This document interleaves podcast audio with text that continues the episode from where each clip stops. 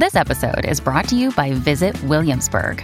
In Williamsburg, Virginia, there's never too much of a good thing. Whether you're a foodie, a golfer, a history buff, a shopaholic, an outdoor enthusiast, or a thrill seeker, you'll find what you came for here and more. So ask yourself, what is it you want? Discover Williamsburg and plan your trip at visitwilliamsburg.com.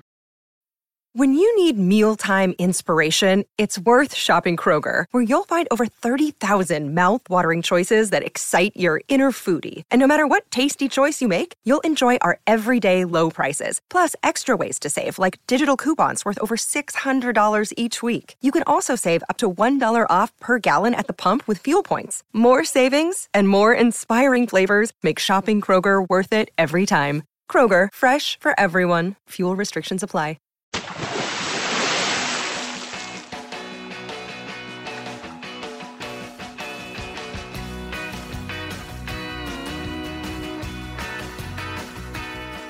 Hey, everybody. Thanks for tuning in to Deep Dive, the All Music Books podcast, where we speak with authors of music books, bios, history, criticism, cultural takes, and everything in between.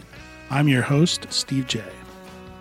Our guest today is Paul Myers, the co author of Go All the Way, a literary appreciation of power pop. We interviewed the other co author, S.W. Lawden, but thought it might be interesting to get Paul's perspective as the two authors came together on the book in a very interesting way. Welcome, Paul. Hey, thanks for having me. A very interesting book. It starts off with the story of how you and Steve got together to work on the book. Can you tell our listeners the genesis of this book and, and how it came together?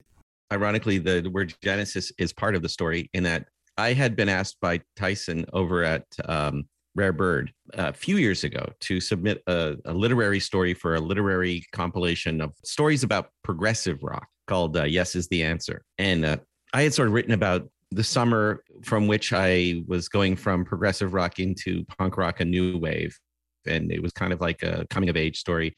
And I really enjoyed the format. And I said to Tyson, I said, you know, I'm a big power pop guy. I would love if we could do a literary compilation similar to this and we could talk about just stories and people's either musician stories or listener stories or just whatever essentially about power pop but without ever really being kind of a definitive book about power pop but just referring to things. And i said to give it a title go all the way which is the raspberry song. Seems like the right title for this thing. So we just had the title and an idea and then um, i heard that my neighbor actually michael chabon the uh, novelist was a huge power pop guy and had written an essay about Big Star. And I said, well, that'll be our high watermark. We'll ask Michael. And Michael said he would. We didn't have a book, but we had him saying sure. And so then I said, let's go after all the big name literary authors we can. Find out if Zadie Smith is into power pop. Find out if Jonathan Lethem's into power pop. Of course, none of those people responded. I really wanted Nick Hornby, for instance, who I'm sure has either something negative or positive to say, but it would be great. Couldn't get through the wall of publicists to get to him. So I never never did find out. But in the short term, I started thinking, well, what else could I do? Like, and so I started asking a few people like Ken Sharp, who was a journalist who had written about power pop for a long time, and he told me that you know he had been interviewing Paul Stanley, and Paul Stanley of Kiss was a big Raspberries fan. So I thought, well, maybe we can get that part of it and have it be that Paul Stanley talks about the Raspberries, which is like kind of neat. And then he said, and Tom Petty kind of fits the bill because he talked about Jeff Lynne and really liking ELO and the move and you know and so I thought okay so we got something. The book languished at this point. We didn't really have anything else. And I had a few I was putting out word you know I asked Marc Maron the podcaster and he said you know I don't really like that stuff. You know okay so uh, I thought okay don't ask him.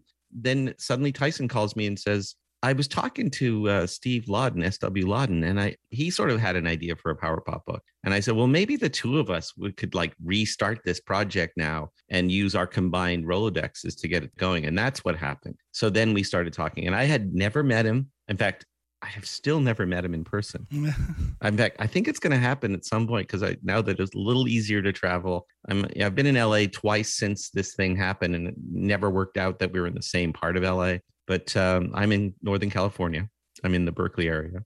That's how that came together. And then he pulled out people that he knew, and we also started talking broadly about what it could be, you know. And and I said, you know, one of the things I'm really loath to do is another boys club book. And also, if we can get away from white boys, like obviously there's going to be a lot of white boys in a story like this.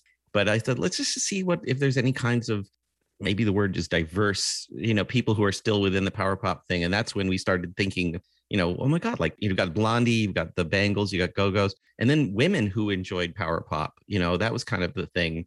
But that so that's sort of what happened there. We kind of got into this thing where together we made this happen.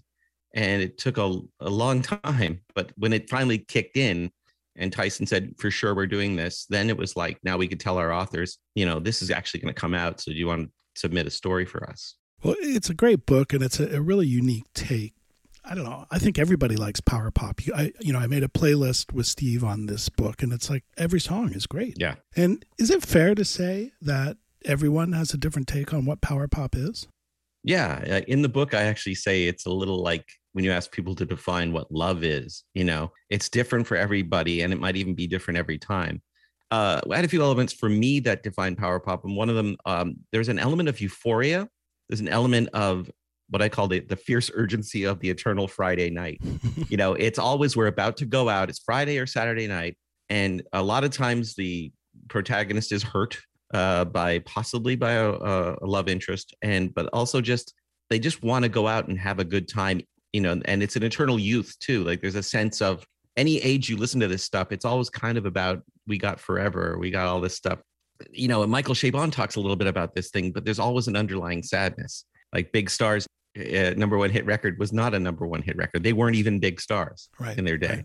Almost all the songs were like, I want to be with you tonight by the Raspberries. Like he's not with her. He wants to be with her so bad. And there's a longing and a dissatisfaction, but also a celebration. That's the part that I took home with me. You know, uh, Saturday night is a, a great energy that, to it. And songs like Surrender, which are power pop to me, are about just triumphantly celebrating in harmonious, as opposed to like aggressive, uh, which I love punk rock and I love anger rock.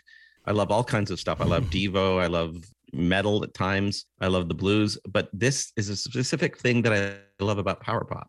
Well, it's interesting. You men- mentioned Michael Chabon, and he's a Pulitzer Prize winning author. And he has a great quote, and we mentioned how it means different things to everybody. But the one thing your book makes clear is that everybody has a view of what it is. Yeah. And Michael's quote was very interesting. And he wrote that power pop is a prayer offered up by atheists to a God who exists but doesn't hear. I mean, wow.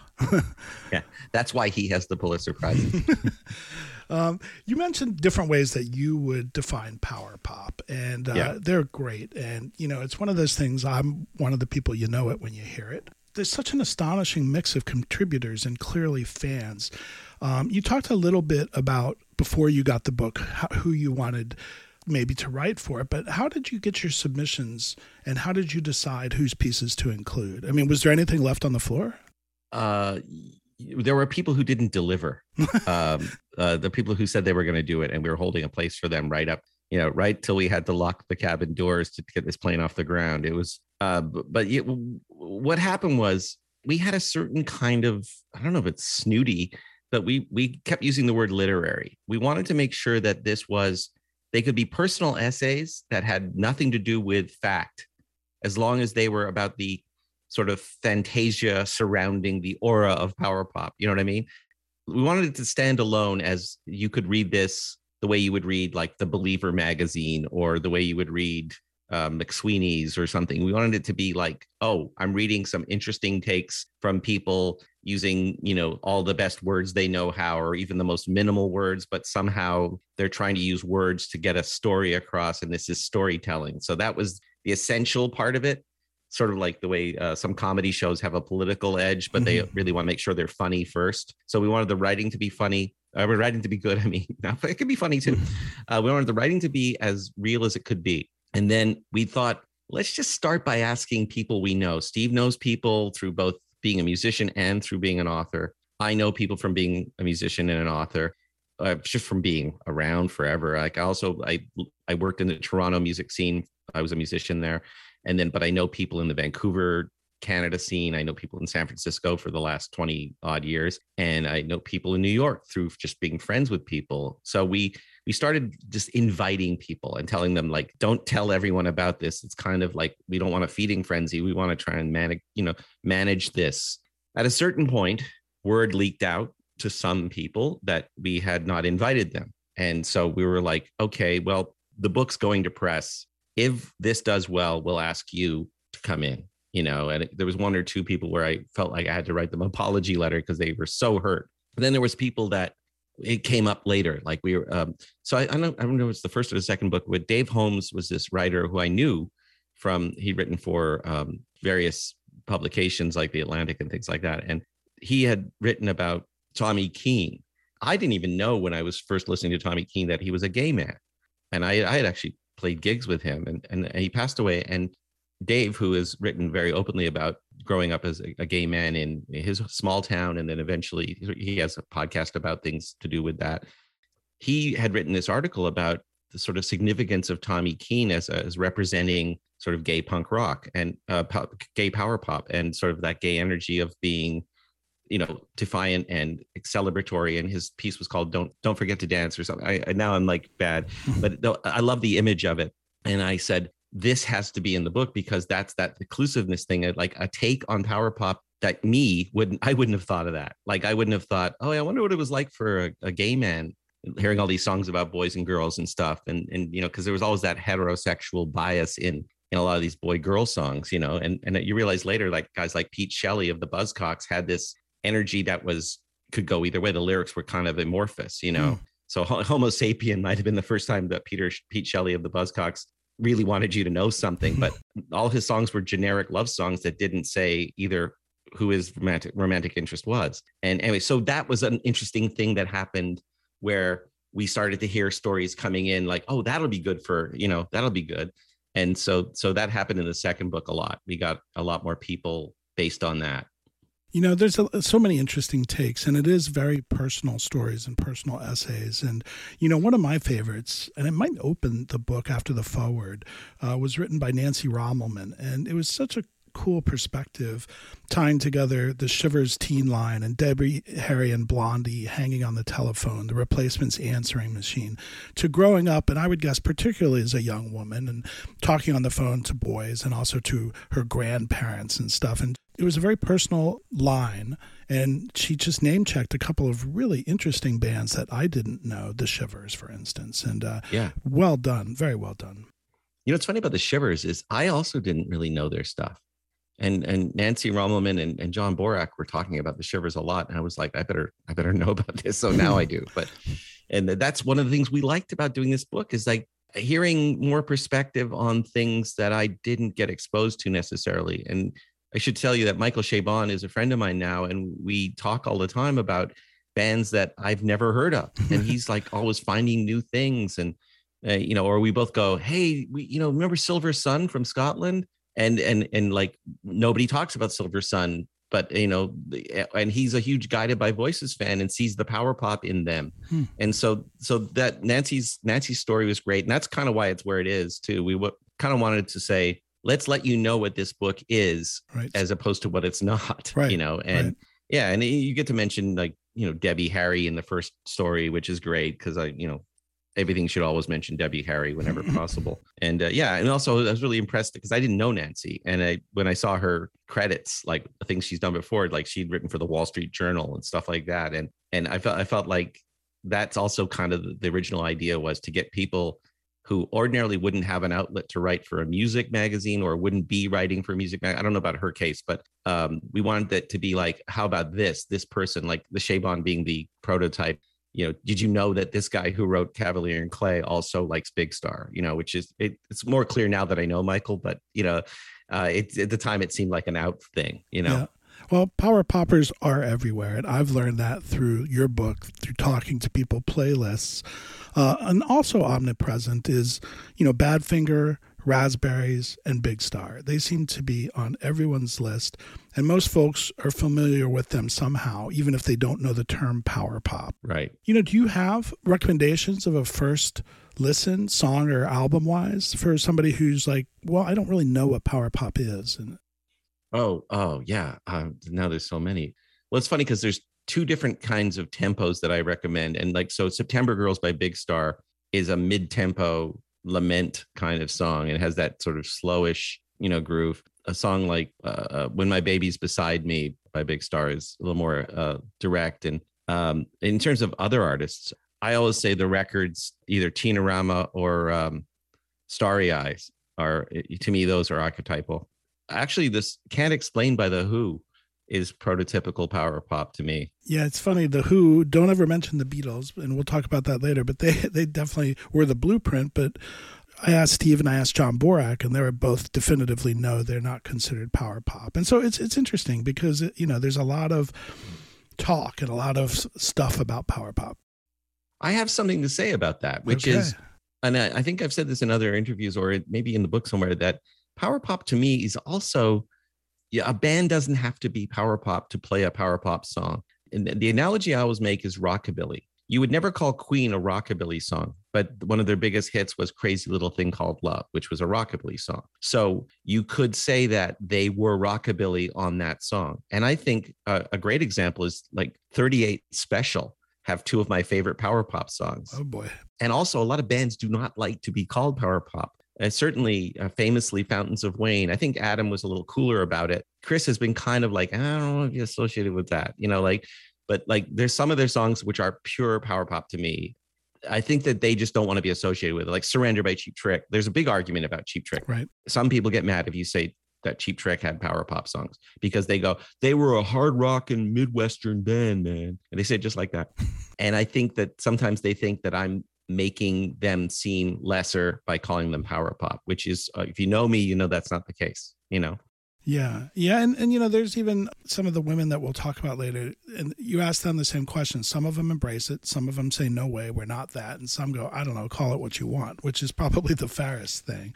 And give me a couple of your favorite most underrated power pop bands. I mean, we've got the big names and they're great and they're on our playlist. And what's, you know, like I said, like the Muffs or. or... Yeah, the Muffs were certainly uh, one of the, I mean, I just recently interviewed Ronnie Barnett for my own podcast about these Kim Shattuck demos that uh, just came out or they're coming out for Record Store Day. And uh, it's also going to be on their box set of the really, really happy uh, reissue that's from 2004.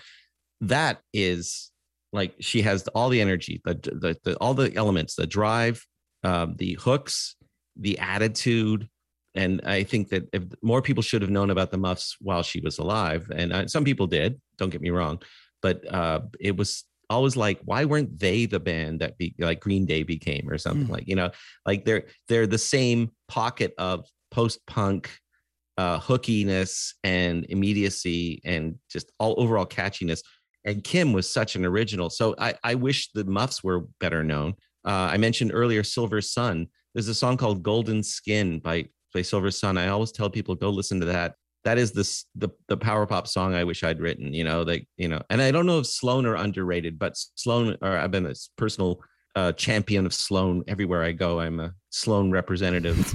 they were from my my social uh, world, like they were from the Toronto bands. Well, they're from Halifax, and they came to Toronto when I was still pushing my band, the Gravelberries, right, which is another underrated band, the Gravelberries.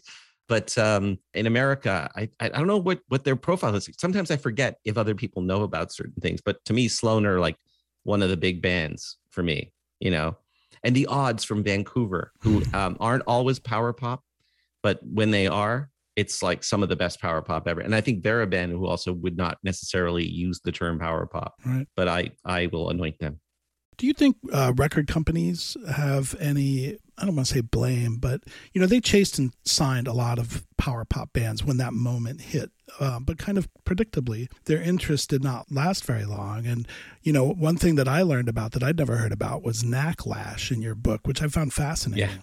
Yeah, yeah. Yeah, I mean that's what happened. I mean, a lot of the people, musicians that I talk to who resist the term, part of it is that they don't want to be seen as being a skinny tie. I think the phrases are skinny tie wearing, Rickenbacker playing, Vox AC30 amp cranking, you know, 60s wannabe. The knack are a lot better than they get credit for. But having said that, even if you dismiss them as the sort of like overhyped version of the power pop spectrum, yeah, they got scared off by it and they they saw it as as a, a, trivialized thing that wasn't about the music. It was about the the movement and and anything that's about the music isn't about the music. That's only about the movement is not worth pursuing. I mean, there's a generalized thing I just said. I don't know. You probably find examples that don't fit that, but if somebody likes something just because of what clothes they're wearing, it might not last. I don't mm. know. But mm. you know, say that to Kiss, who lasted forever wearing the same clothes.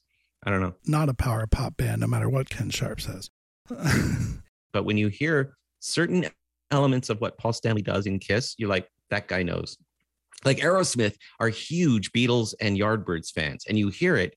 A song like Janie's Got a Gun uh, the choruses of Janie's Got a Gun are very, uh, you know, beatly. And uh, there's one, was it um, Jaded? Could have been Jaded by Aerosmith, could have been an XTC song. That's an argument I will have forever. That's a good one. Uh, you know, you mentioned um, you know blueprints maybe or or things that you associate with bands and you know my background uh, i worked for two different independent labels Rykodisc and rounder records as a creative wow. director awesome. and did lots of album covers and one of the things in doing some of the research on this that i noticed is that the visual blueprint is out there. It's like just swap the band out and perhaps the background color, but you mentioned the clothing. But it's always a band shot against a flat background, almost always. And yeah, it works. Yeah and a lot of them have those uh, what I call the Clem Burke, the Clem Burke haircut, oh, like the the sort of a uh, a '60s coif that looks like they could have been in like Jeff Beck would have worn this uh, the same like sort of bouffanty slightly. I mean, Eric Carmen's was way exaggerated, but if you look at Pete Ham from Badfinger had the oh, same yeah. haircut. Wow. And and uh, and uh, yeah, there's a band pose like uh, 2020 on the cover of one of their records, and uh, I think uh, Romantics also had the same pose, Definitely. and it, it's it's it's a thing. And also, a lot of these bands were sort of being hyped around the same time as punk and post punk, so there was a lot of angular, angular pink neon and lime green, uh, a lot of those sort of sunny new wave colors associated with it, and that's of a generational power pop. I mean, then there's bands like Jellyfish who who embraced the 60s look and the 70s look. Again, there's a band that you could call them a lot of different kinds of music, but they have big hooks like joining a fan club to me is a power pop song, but you know, not all their songs are power pop. So, but they fit the bill like XTC. XTC. How do you keep XTC in one box? You right, know, right. But anyway, but the, definitely the look for sure. Uh, there's definitely a way to telegraph to people that you're a power pop band if you're if you're trying to. You could use use the graphics to do that for sure.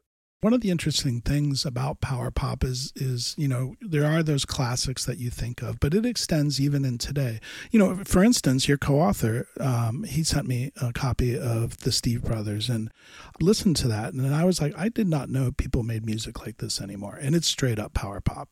And so that still extends today. There, there's power pop bands out there. I guess you know how to find them is the difficult thing. You know, it's interesting. Uh, I also put out a record in 2014 with uh, John Moremen from San Francisco. We called it the Paul and John, which was a, a, kind of a nod to our Beatle heroes, but also the idea of just calling it the Paul and John, uh, which was who we are.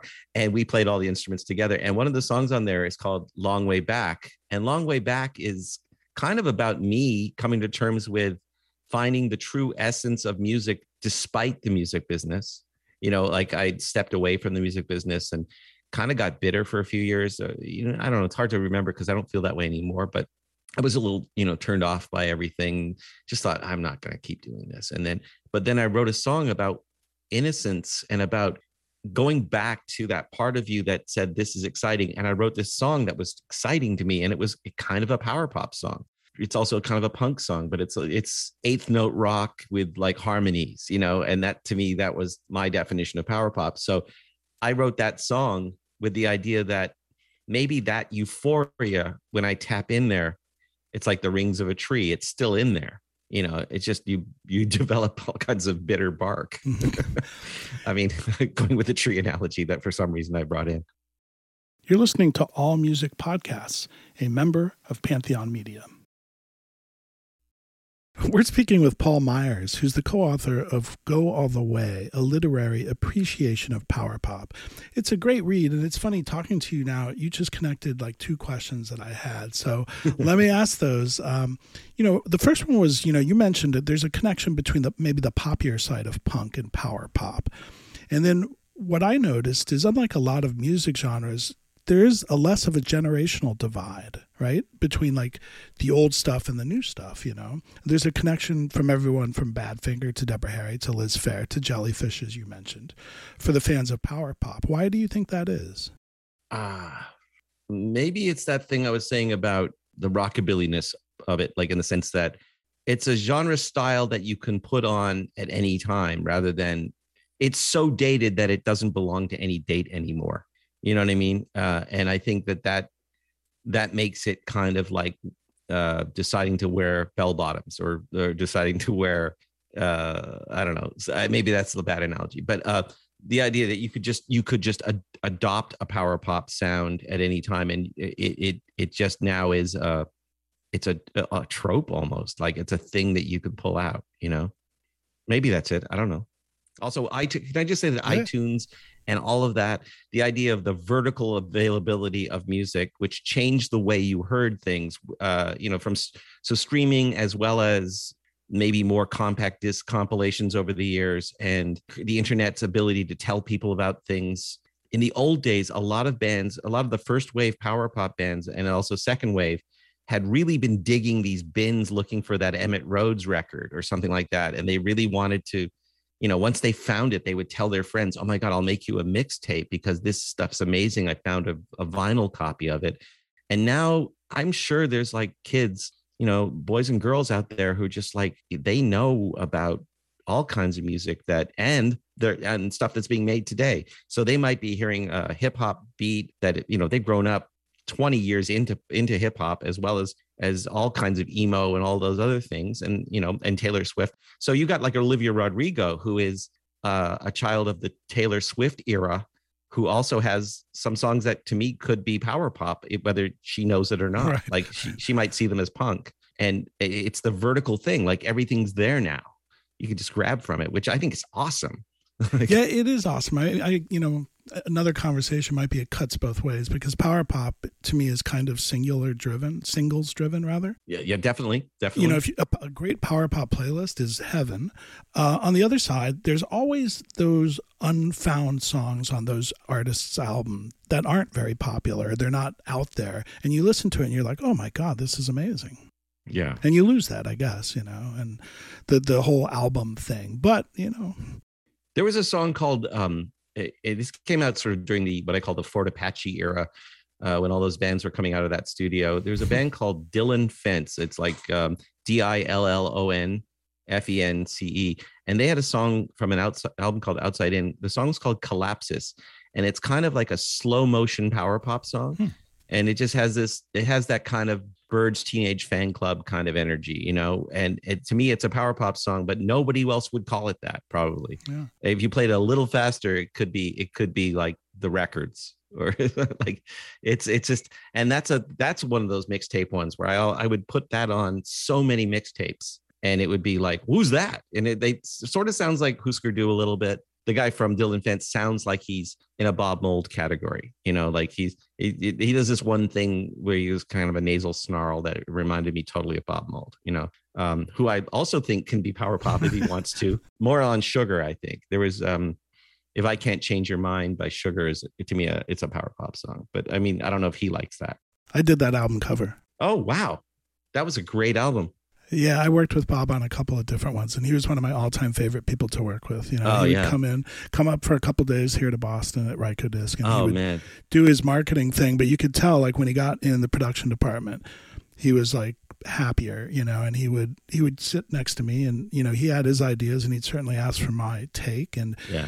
You know, within 24 hours, his album covers were done. You know, he, he was such a pleasure to work with. Yeah, he and uh, you, you must know this like from working in that field when an artist sort of knows what they kind of want and also respects people around them who can get it and also maybe take it somewhere like oh i like what you just said bob but how about this? And he goes yes you know because that is that's a good collaborator and that's somebody who also knows because it's the ones who think oh i don't know should i put that color on the cover? Because i gotta ask my friends you know like you know no no, you want somebody with a vision, and I, I think that that's great. I, am glad to hear that. Everything I've ever heard about Bob is great. I've only met him a couple of times, but it was all like social interactions. It wasn't like I've never, I've never lent him money or, or anything. We're not friends like that. You know? I haven't lent him money either, but he's a su- super good guy and a fun guy to work with. Which, if he's listening, I mean, I might have some money. I don't know. oh my! Um, let me ask you this. Uh, so you mentioned your band. Are you still playing? Are, are you a power pop band? I was happy to call the Gravelberries my first band from the '90s. I was happy to call them a power pop band. I was the you know the main songwriter. I was the only songwriter, and I was kind of like the main guy. It could have been the Paul Myers band, but I wanted it to be called the Gravelberries. And and then this thing, because it's a collaboration, John is much more, John Moremen is much more, he, you know, he also has had that thing where it's like resistant to the term power pop, I think, to some degree, because of the ghettoization of it, you know. And so I I've always sort of hesitated to say that Paul and John is a power pop band. I think we've both enjoyed songs that are power pop. And, you know, certainly we agree on things like Cheap Trick and the replacements and things like that, which are, you know, again, whether you call those power pop or not, you know, uh, and we're big XTC and Beatles fans. So, uh, you know, it's one of those things where I'll let John say whether he wants that or not. I personally don't mind if some of our songs are power pop. And I'm also kind of at the stage now where I don't want to be any one thing anyway. So that's fair. You know, but if you know power pop and you know me, you'll know that we're we're going to run into each other, you know. Are you working on anything else? Are there any more music books in your future?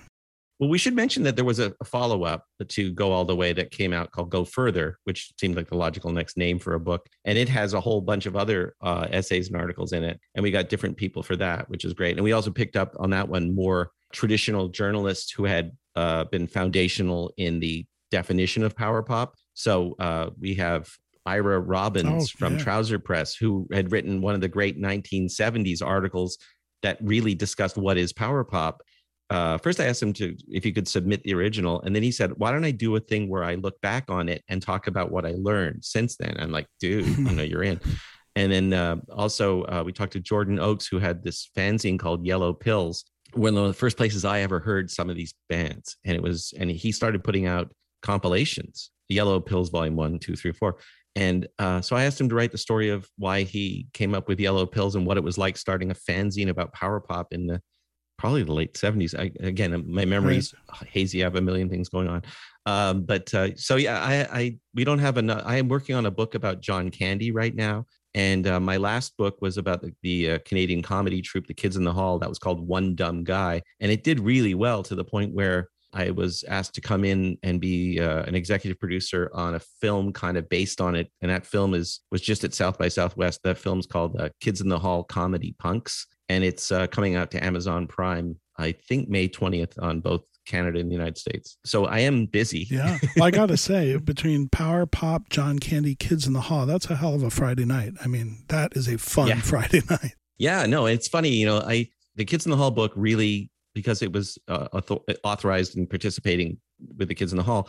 Uh, it, has got kind of a credibility that is really opened me up to a whole new bunch of people that I didn't know. And and similarly, when I wrote a book about Todd Rundgren about ten years ago, I got locked into this cool world of Todd Rundgren stuff. And and it's funny every time I write a book, it kind of makes new friends for me. So that's kind of neat. And uh, also, I should mention I'd like to plug my podcast. the The Record Store Day podcast with Paul Myers is available wherever you get podcasts. And every two weeks, I talk to people who either make records or people who put together records like you would be a guest for instance talking about packaging records and things and like that and people from also like i had mastering engineers on the show but i've also had like Bonnie Raitt was on the show recently, and I just I have an upcoming episode with Devo and and uh, Wet Leg are on the uh, the in two weeks when I don't know when this is airing, but uh, Wet Leg will be on my show, and that's kind of neat because they're peaking Huge. right about now anyway. Huge. So so so it, I'm excited about the Record Store Day podcast. Uh, so that's kind of neat. So thank, thanks for letting me plug that. Yeah, and, and where can people find you? Do you have a website? Uh, the best place to find me, frankly, is on Twitter, um, and it's it's kind of an anagram of Paul Myers. So it's at P U L M Y E A R S at Pull My Ears. Pull My Ears is also the name you'll find me on uh, Instagram for my photography. I've followed you on Twitter. You you have a lot of fun uh, things going on. So uh, yeah, it's a it's a bit of a fire hose for me because all my political rants as well as my musical rants and my film rants and the odd photograph and then some really dumb dad jokes. There you go. And I'm not even a dad, so I don't even know how I pull that off. But uh... well, that sounds perfect. Paul Myers, he's the co author of Go All the Way, a literary appreciation of power pop. Um, I'd like to thank you for your time. Your book is fantastic. And oh, like you. I said, you know, to our listeners out there, and, you know, they're pretty dedicated. This is the first time we've ever had both co authors on, and it's fascinating. You know, there's a lot of um, similar, you know, viewpoints from you and Steve, but there's a, a whole world of other stuff straight from your head that's fascinating. So thank you for your time. thank you for letting me uh, dump my the stuff straight from my head here. I, it's always fun. It's awesome. Well, thanks for having me. I appreciate it. If you would like to buy this book, please go to allmusicbooks.com and you can buy it through our site. You can also check out the rest of our deep dive podcasts there as well and subscribe so you don't miss a thing. I'd also like to thank our engineer, Steve Folsom. You can check him out at fullsound.com. Finally, big ups to Frankie and the Pool Boys for their one of a kind music played throughout the podcasts. You can check them out at frankieandthepoolboys.bandcamp.com and on all of the major streaming services. Please support local and independent writers and musicians. We're out until the next time, and thanks again for tuning in to Deep Dive, an allmusicbooks.com podcast, and now a proud member of the Pantheon Podcast Network.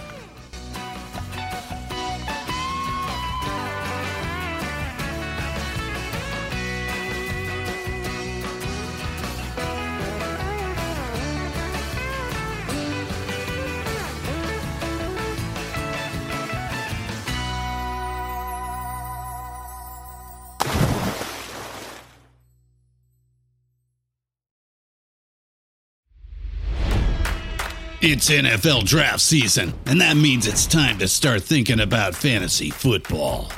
FantasyPoints.com features industry leading experts and prognosticators using proprietary hand charted data to help you score more fantasy points. FantasyPoints.com is the place to go for whatever kind of fantasy football you play. Whether you play fantasy football, daily fantasy sports, or do a little bit of everything, Fantasy Points has the meticulously researched content to guide you to victory.